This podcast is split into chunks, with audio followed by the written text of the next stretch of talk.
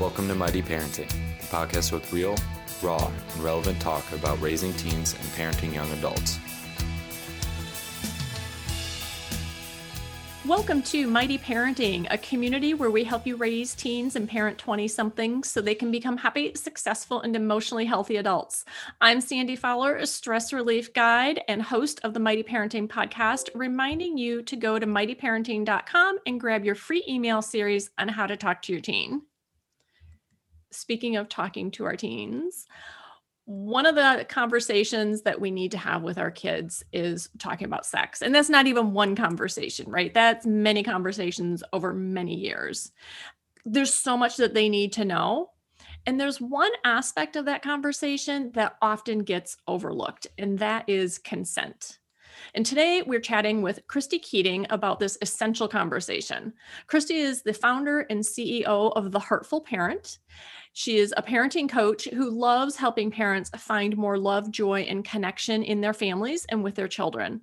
Not only does she do that, but she holds several coaching certificates and is a licensed attorney and a former prosecutor of 20 years with expertise in the prosecution of sexual violent predators, as well as being an active member of the National Coalition to Prevent Child Sexual Abuse and Exploitation.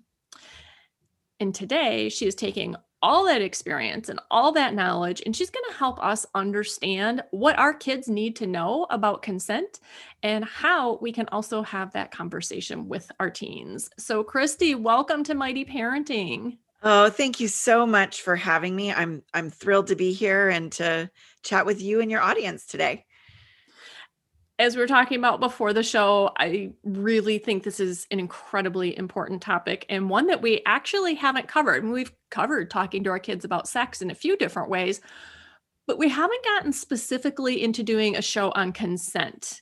Yeah. And it, this is important. And I never hear parents go, Oh, you know, I got to talk to my kid about consent, or we just had this conversation, or how do I talk to them? It's just something we don't even think about as parents. And I think that maybe part of the reason is that we don't even totally understand it.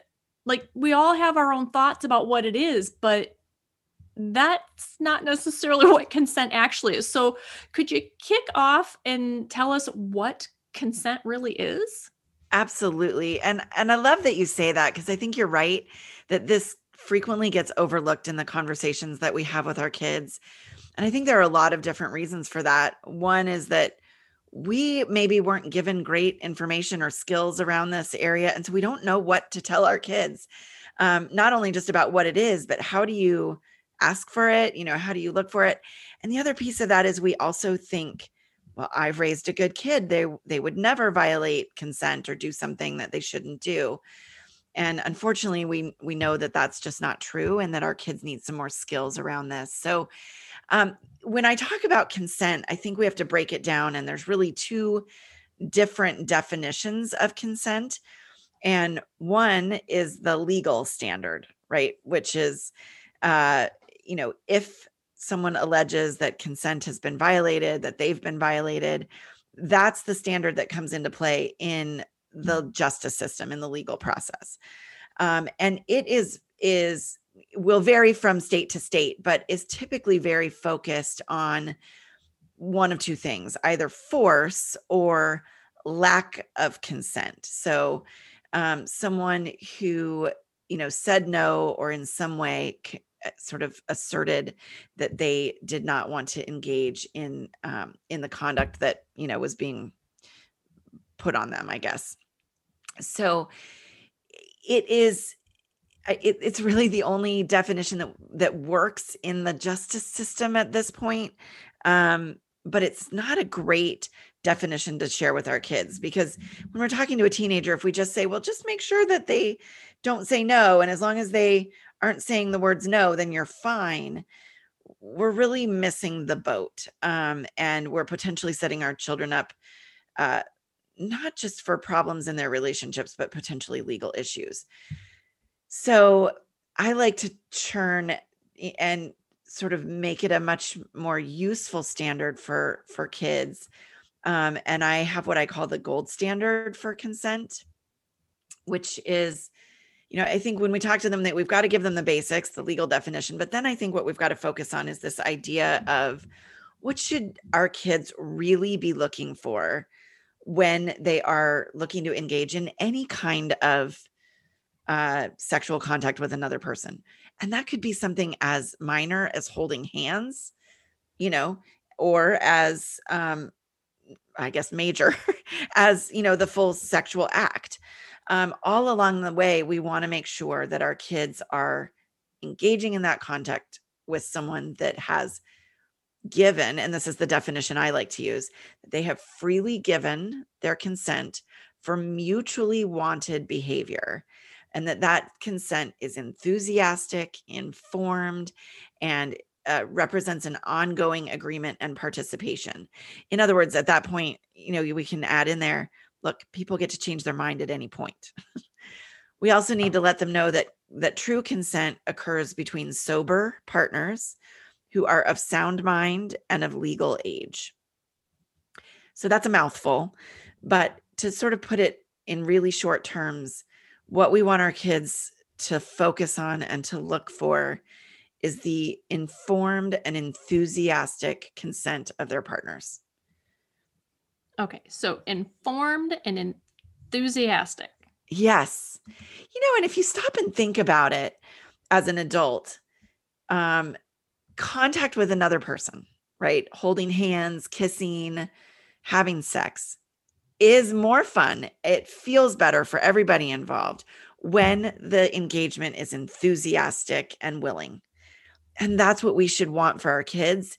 And when they focus on that as the standard for consent, there are much they are much less likely to run into uh, misunderstandings about did the other person agree or did they not agree you know to what's going on okay christy i'm an adult and i'm yeah. sitting here going what does enthusiastic mean like what does yeah. that look like yeah. and like said, even just holding hands you know do does our child need to specifically ask before they hold someone's hand and if they're if they kind of shyly or you know it's a new relationship or maybe this is they're younger and this is their first experience with somebody even like i said holding hands or kissing or even those very introductory things it's it it can be kind of a what i would describe as a, a quieter or shyer response like yes. What do we tell them? Do you go ahead and hold their hand? Do you just reach out and and grab it? I mean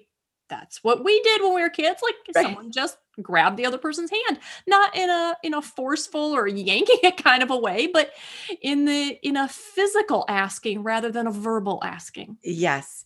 Yeah and you know um i mean that's certainly what's been done for a very long time and the problem is that body language um is not always easy or obvious to read right? We don't always know what another person is thinking even when we think we might um, and teenagers and young adults, tweens, are particularly bad at this. Um, I mean, adults are bad at it too, let's be honest. But, you know, when you are, um, when your brain is developing at the rapid rate that it is in those teenage years, uh, and your social skills are, you know, evolving, shall we say, knowing just by looking or by body language what another person wants is in some circumstances virtually impossible.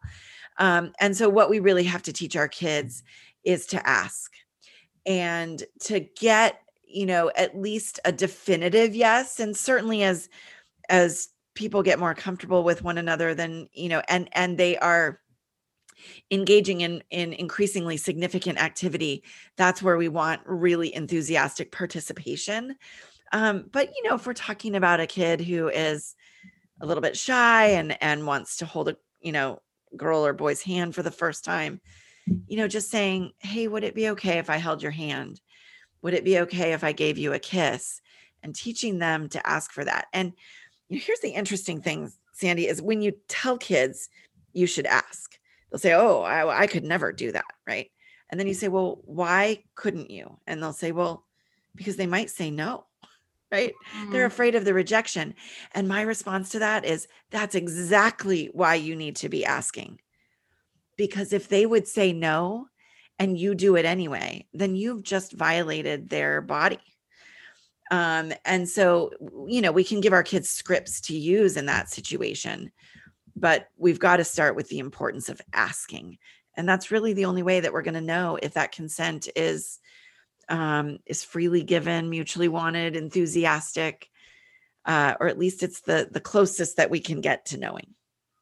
What's interesting to me in that is that it's helping them to also build their communication skills and to build start building a, a foundation or, or strengthening a foundation in a relationship, whatever that's going to be. It doesn't always have to be the end all be all. This is the romance of my life. Right. But it's still a relationship of some kind. And I think that what you're asking them to do is to do two things. One, think about this and what you want and and why you want it and and think about this other person as a human being with their yes. own wants needs and desires. And then two to work on those skills to work on the communication and moving past the fear and asking. And i'm also thinking that one of the things to say to our kids then is if they say oh i couldn't do that and you say why? and they go well what if they say no it's like, well, they can also say no. If you reach out and, and grab their hand, they can yank it back. Or if you lean over to kiss them, they can move away or something else. And right. they can still say no. It's just going to happen in a different way. And then, like you said, we also have to point out that, and in that situation, if the answer was no, then you did violate their body. You you violated possibly their trust too. Right. You know, and unfortunately, uh, so yes, I mean, they kids might still say no. The the worst case then scenario though is the kid that would want to say no but not know how and would suddenly be doing something that they don't want to do whereas if they'd been asked about it they might have had the nerve to say no um, or at least have a second to think about it um, and so we have to help our children understand the importance of giving another person a chance to pause think and make an informed intentional decision. And the the best way into that is you know and i think we should be teaching this to our kids from the time they are teeny tiny um, are those empathy skills and helping them understand you know what would it feel like for you if someone just reached out and grabbed your hand and you weren't interested in holding their hands? Um, and so you know asking them to put themselves in the in the shoes of that other person um, can can help them understand why it's so important to ask. And then we've got to give them those relationship skills so that they do know what to do if the answer is yes and they do know what to do if the answer is no. And you know the easiest response if someone says no is well thank you for telling me. I would never want to do something that made you feel uncomfortable. Oh it's beautiful. Right?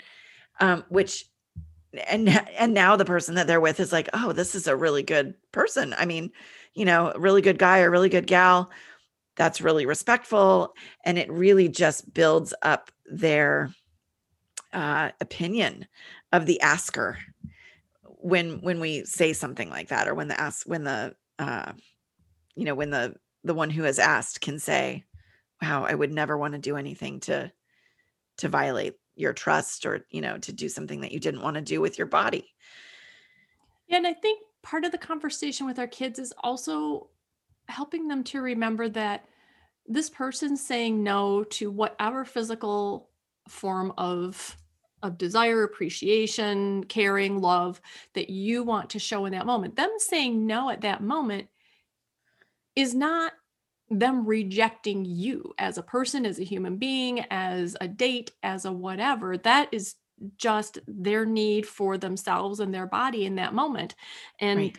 this comment made me think of it because I've been talking to different people, adults, and we're we're talking about the stories of meeting our spouses, getting married, and there were several of us who were like, "Oh yeah, we met and we went out, and then we didn't, and then I went back and I'm one of those like I I was dating my husband and some other people and I just went you know what I'm done dating I'm just done yep. I couldn't get him out of my head and so I ended up going back to him a few months later and going hey would you like to go out You know, I'm giggling because that's my story too. Oh, really? yes. It's my story.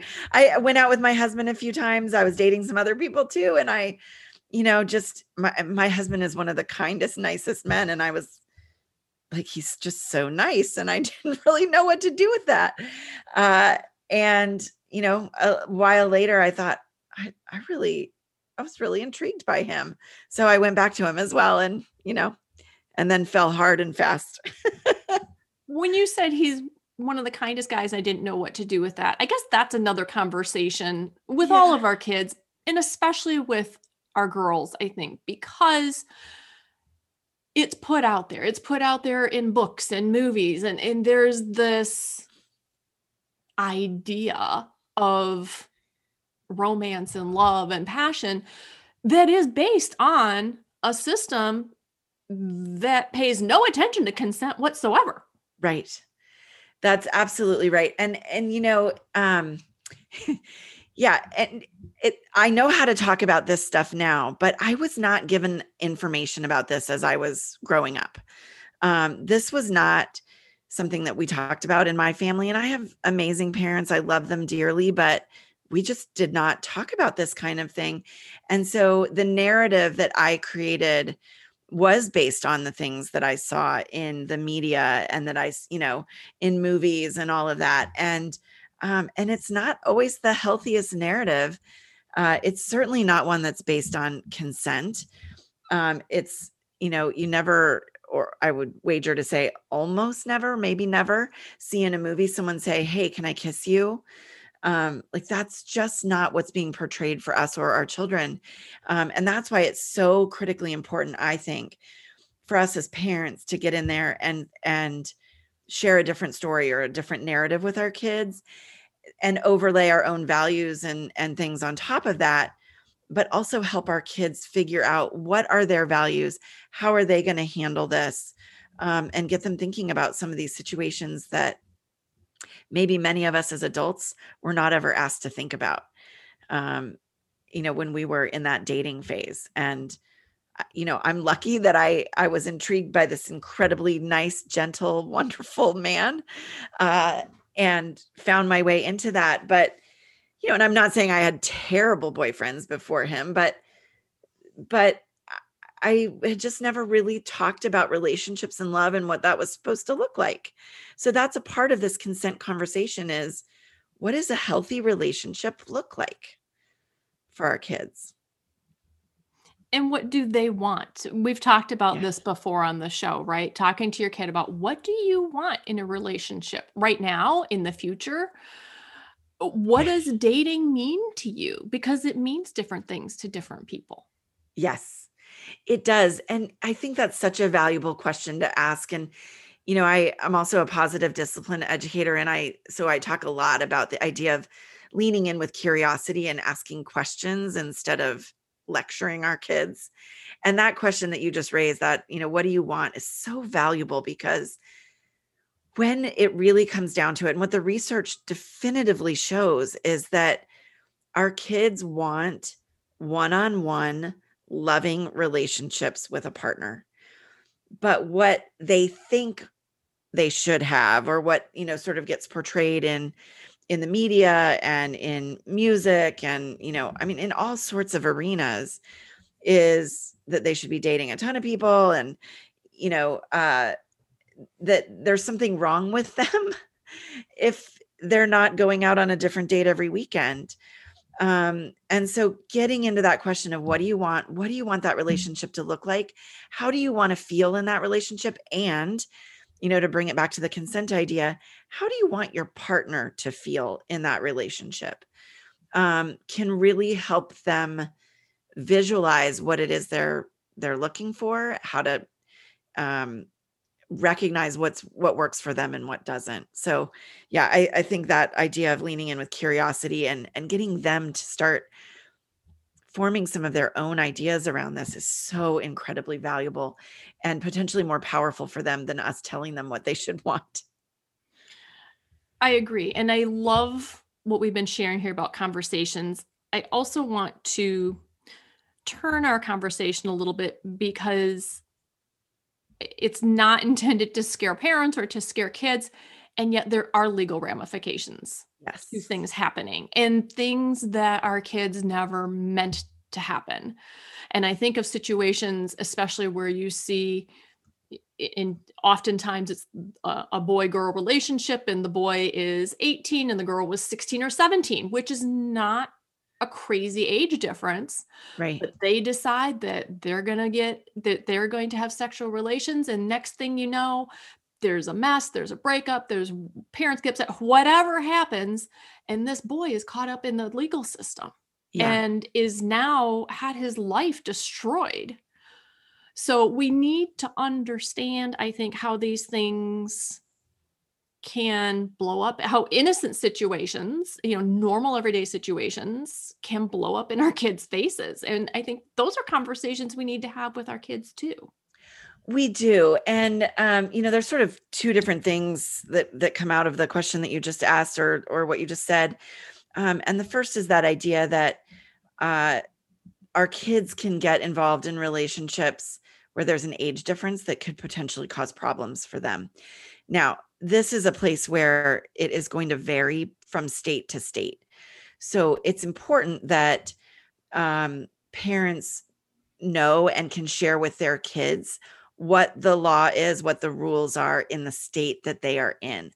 Or in the state, if you know, if we're talking about young adults or um, kids that have gone off to college, like what are the rules in the state where they're going to college if they're if they're leaving their home state um, and a great resource for that is uh, rainn.org, which is R A I N N.org.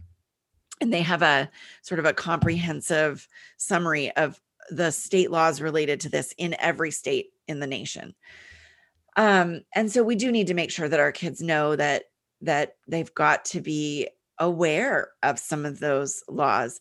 You know, the second piece of that, and I, I mentioned this a little bit earlier, is as parents, we never want to think that our child would do something illegal or would push past another person's no or would do anything where consent was not you know freely and enthusiastically given um and the reality is that you know unfortunately sometimes and you know good kids do bad things.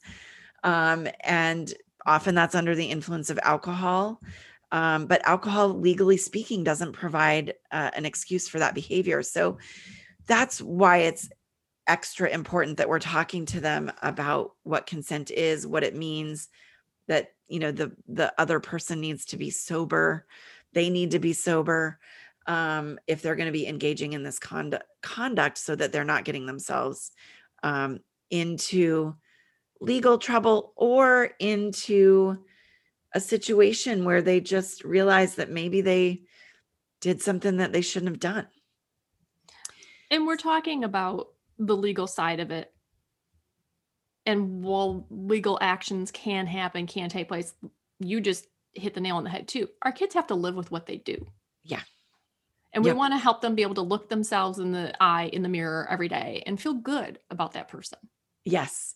Yeah, you know, there's a, a another uh, educator in this area who says, look, our we one of the things we can ask our kids is could you look at your parents or could you, you know, would you be willing to tell your parents what you did and be proud of your behavior? Now, that pre presupposes an open and honest relationship between child and parent. But, you know, would you be willing to advertise this conduct, right? That you engaged in with someone else to your grandmother, to your parents, because you it was the right thing to do you you it was right for you it was right for them you believe that you did the right thing and if the answer to that is uh, maybe not or a firm no then that should absolutely give our kids some pause um you know because it is they do have to live with their behavior at eh, whether there's legal repercussions or not.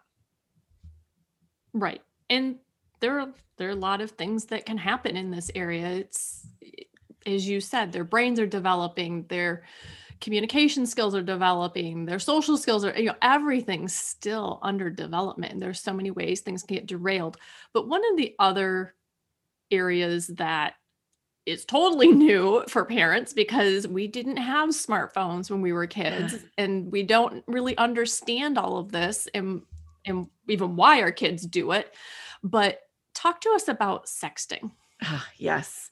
So this is a, a common uh, concern that I hear from parents that I work with and parents inside my membership community and all over the place.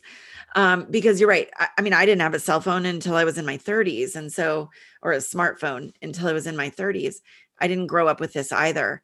Um, and, you know, so sexting is just to sort of define it, um, is the transmission of sexually suggestive photographs uh, typically over text, which is where we get the sexting. But you know, they can these photos can also be transmitted by email or over Snapchat or you know private other private messaging things. And kids are always finding new ways to communicate with one another. Um, and and that's terrifying to us as parents, right? For a number of reasons. So there's first what what we need to understand as parents, and that is that this actually is fairly developmentally expected for kids. There's curiosity, right? There's um, about bodies, about one another. Uh, it's sort of a really modern version of passing notes in history class, right? That what what I did, and um, now I wasn't sending pictures of myself naked, but um, but it's it's sort of an updated modern version of that. Now, the fact that it might be developmentally expected does not mean that it's okay. Um, and so we have to understand and help our kids understand, first of all, that everything that they put on any electronic medium, whether they, you know, where it look whether it looks like it's something that disappears right away or not. So text message, Snapchat, um, you know, or any of the there's new mediums coming out all the time that kids think, oh, it just goes away when it, you know, when when we close the chat, it disappears.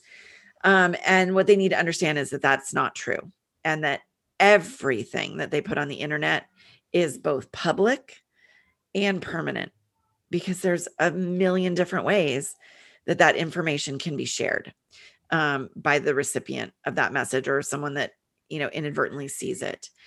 Um, and so we have to help them understand that. The second thing that we have to help them understand is that again depending on where you live there may be legal ramifications for sexting um, now, some states are wrap or are sort of trying to play catch up here and get the law to catch up with what's going on with our kids. So I live in the state of Washington and here the laws have been revised in the last couple of years so that when one teenager under the age of 18 transmits a photograph to another teenager under the age of 18 that will no longer um, be illegal conduct but you painted us you know a picture earlier about well, what if one of the kids is 18 and one of the kids is 17? That certainly not uh, would not be an unusual scenario. I mean, even within the senior year of high school, you probably have half the kids are 18 and half of them are 17 and um, and they may very well be dating. Once you're 18, you're considered an adult for legal purposes. And the possession or the transmission of a, a photograph that's you know sexually suggestive nature um, or eh, has uh, you know someone that is not wearing clothing under the age of 18 now that that person's in possession of criminal material. You know child sexual abuse material is what it's considered. We often hear that called child pornography but uh, that's a bit of a misnomer. So there can be real legal ramifications um, for this behavior and in many states including mine when someone is charged with that crime, if they are convicted, they are required to register for the rest of their lives as a sex offender. So I, you know, I don't want to scare parents or scare kids, but that's the kind of thing that people need to be aware of because there there are real consequences. Well, and that's what I was alluding to earlier. I wasn't quite ready to go there yet in the yeah. conversation because we were having such a great conversation about the conversations to have right, with our kids. Right, right. But talk to us about that because as a parent you know we hear this and i see that and in when my kids were younger you know you would they would tell you go online and check out where there are sex offenders in your area and i've done that and i looked at it and i would look at it and i'd be like you know chances are this was a kid dating somebody and the the concept that that's there for the rest of their lives even if it wasn't for the rest of their lives we're talking about kids who are they're finishing high school. They're taking that first huge step of their life of setting up their life whether they're going to you know start a business or go to a trade school or go to college all of that's going to be impacted. Their future yeah. is seriously derailed because they did something like this. So sure. how as parents how can we talk to our kids and get this idea across to them? Because sexting is considered normal in so many of their social circles yeah so a couple of things and i just want to correct one sort of idea. So there are mm-hmm. most states have something where you can look up, you know, sex offenders in your area. Mm-hmm. Now, again, I don't, I cannot um, verify that this is true in every state, but um, in many states, including the one that I live in, the only ones that are visible to the public are the more serious sex offenders that are deemed likely to reoffend. There's a whole nother class of sex offenders deemed not likely to reoffend that are, you know, in our state called class one sex offenders. They are, um, uh, those are not available to the public. So when I was a prosecutor, I could see that information. I would have access to that information if someone was charged with a crime. I could tell, obviously, whether or not they were registered as a sex offender. Um, but you know, the idea that all sex offenders are visible to the public is is for better or for worse not true. Um, so that's that is both a good thing and a bad thing when we talk about offenses like the one that we're you know talking about today however uh, having to register, register as a sex offender is a very serious consequence um, and it follows you for the rest of your life anytime you move eh, you know anytime you travel um, that is something that the state has to be notified about um, and of course, anytime you apply for a job, that would need to be included on any job application. You'd never be allowed to work with children or around children. You know, there's all sorts of of limitations that that places on you as an adult that it's hard for kids to think about that. And I'm not a big fan of just outright fear tactics with our kids. Um, you know, we have to engage them in conversation and talk to them about why they might be doing this behavior and they need to know the very real consequences. So, um, you know, in terms of talking with them about it, I think it's interesting. We we as adults, and I think the kids have this impression too that everybody's doing it, so I should do it too. The the statistics don't actually show that everybody's doing it. It's a it's a smaller percentage than we think. And I've, I've seen a variety of statistics, but I'm guessing based on what I've seen, we're looking at it somewhere between 20 to 30% of kids engage in this. So that gives us an in with our kids to say, you know what? The majority of kids aren't doing it and ask them questions like, well, if everybody's doing it, does that mean that your friend, you know, Hannah is doing it and your friend Kelsey is doing it and your friend, right? And we can, we can sort of poke holes in, in that argument um, logically. So helping them understand it's not everyone, helping them understand the consequences of it, and then asking them, as you you know mentioned earlier, sort of what what would you want out of doing that? What would be the reason for doing that? And is this really going to accomplish the thing that you think it will? And helping them think critically about that behavior. I like that. And it continues in that same vein as part of the same conversation. Because I agree with you, right? Well, number one, scare tactics, I really don't think they work. I think they tend to go one of two ways. They either terrify our kids, right? Or the kids go, yeah, whatever. It's not no one wants to be talked to that way. As an adult, I don't want someone to try to use scare tactics to right. impact my behavior. Right. Talk to me about it. It's the same way that you're asking us to talk to our kids. And I had one other question. Yeah. Are there any differences or nuances that we need to be aware of for boys, for girls, for LGBTQ kids? Is there anything that's really different? Or is it kind of no, it, no matter where your kid is coming from, this is it. I mean, this is the yeah. bottom line.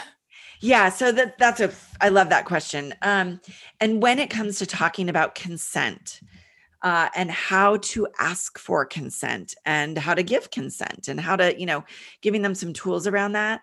I think that conversation is going to be pretty consistent between girls, boys, LGBTQ. Um, like all kids need that discussion. Um, and the reality is that children of both genders or or all I should say all genders um you know male female non-binary and kids of all sexual orientations can commit a sexual offense right? They can they can violate someone's body. So they need to have that information. Now we do also have to recognize that statistically speaking the exceptionally large majority of sexual assaults are perpetrated by boys and men.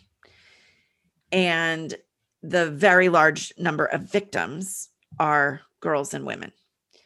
Um, and so we we have to recognize that reality and we need to be also having safety discussions with our children um, and you know with all children but i really advocate for separating the conversation about consent from the conversation about safety. So, uh, you know, I'm a mom of two daughters. I live in the real world. And I think it's really important that my daughters know things as they grow. And now I have an 11 year old and a three year old. So, you know, my three year old, we're, we're not having this conversation yet, but, um, you know, that as they grow, they need to know things like drinking excessively can put them at risk. They need to know things like putting your drink down in a bar can put you at risk. You know, they need to know walking in a dark garage at night can put you at risk. Those are all safety things that we need to talk about with our with our kids. But I I advocate separating those conversations you know conversations about what they wear and what message that might send or what you know whatever i advocate separating that from the consent conversation and for a couple of reasons one our kids don't want to talk about this for hours at a time. Two, our children need to understand that when it comes to consent, um, anyone, uh, you know, a girl, a woman, anybody should be able to walk down the street completely naked and be safe. Right? That the fact that they're naked, the fact that they're wearing revealing clothing, the fact that they're drunk, you know, the fact that they've put their drink down, does not mean they are inviting a sexual assault. And you know that they are deserving of respect whether they are modest or immodest. And so that is what needs to be the very clear messaging in the consent conversation. And then we can have some real world conversations with our kids as well in a separate vein about what do you need to do to also keep yourself safe? So I, I hope that thought about yeah that's brilliant. And i had not thought about it and as I as you're talking about it and I'm thinking there are also very different kinds of conversations. I mean, the safety conversation is much more matter of fact, the same way that we taught them to look both ways before they cross the street and wear a mm-hmm. helmet on their bike and all the other little things they do. That is not coming from the same place of relationship and empathy and building skills lifelong skills yes. for living with other people. It, yeah, it is, but it, it's not. right. So it's going to a whole different place and it's a different kind of conversation and you would have it at a different time. Maybe the safety thing might just be a, some of those things are going to be little quick reminders on your way out the door. Hey, you guys are going to a club. Don't forget to keep an eye on your drink. If you leave it, get a new one. Yes. Yep. Yeah. Those are just little things. Yeah, exactly. And you know, I know there's a lot of questions parents ask about like clothing you know my daughter's wearing very revealing clothing and and that's a tricky conversation and that's why i advocate we've got to separate those two things out. There's the yeah she should be able to wear whatever the heck she wants to wear and be totally safe and you know we need to also tell our kids look if you see uh and i'm just going to say woman for the sake of this example if you see a woman at a party who is you know, wearing a very short skirt. Her top is cut down to here. You know, she's drunk. Um, she's, uh, you know, maybe she's high as well. I don't know, whatever the set of circumstances are. And she's passed out in the corner. That does not mean she's inviting sexual contact. Right. And in fact, that's when we've got to teach our kids to step up and take care of her Mhm. uh, you know, to help, to be the helper. Or when, you know, when you see somebody then going towards her to walk in and say, yeah, that's not okay. And so to be the, you know, be the one that steps in and, and protects people. In a separate conversation, we can talk with our daughters about, you know, what does their clothing convey and do they want to think about what their clothing might convey? Um, you know, and what can help keep them safe and so they they really are separate conversations Right. And the different ideas like in theory, I should be able to just leave my doors of my house open and no one come in and take my stuff. yep And depending where I live as to how comfortable I am, like do I lock them 24 hours a day whether I'm in or out? Do I get an alarm system? Do I leave it hanging open? You know, there that's those are choices that I make. right right and and understanding that well i i loved this christy. This is a great conversation. So for anyone who wants to get more from you and learn more from you where can they find you? Yes thank you. You know there um there are a lot more obviously that we could talk about around this. And so what i have done is put together um a, a five page uh, handout worksheet if you will that parents might find really useful in know touching on some more specifics like how do we talk about alcohol? How do we talk about pornography and all of those things that impact this with our kids? And if parents would like to access that they can find me um, and download that at the heartful parent which is h-e-a-r-t-f-u-l parent.com slash consent. Um, and it's really easy to to get access to this uh, handout that i hope will give parents more of what we've been talking about today. And you have a lot of great information on your website. So that's just a good place to explore after you get the handout. Yes. Yeah. Lots of lots of great resources there both from me and then other reading that i recommend and and yeah some some stuff i hope will be helpful to parents. Well thank you again christy. I appreciate your candor and your insights and and just some suggestions on how to get these conversations going well i i'm so grateful to you sandy for having me and and you know this is important information that that parents need but we just don't talk about it enough so thank you for creating a, a forum for that conversation Oh, thank you. And thank you, listeners, for being here. I appreciate you being with me. Remember to go to mightyparenting.com and grab your free email series on how to talk to your teen. And just thanks for joining us today and being part of the Mighty Parenting community. Remember that you are a mighty parent. You got this. I will see you next week.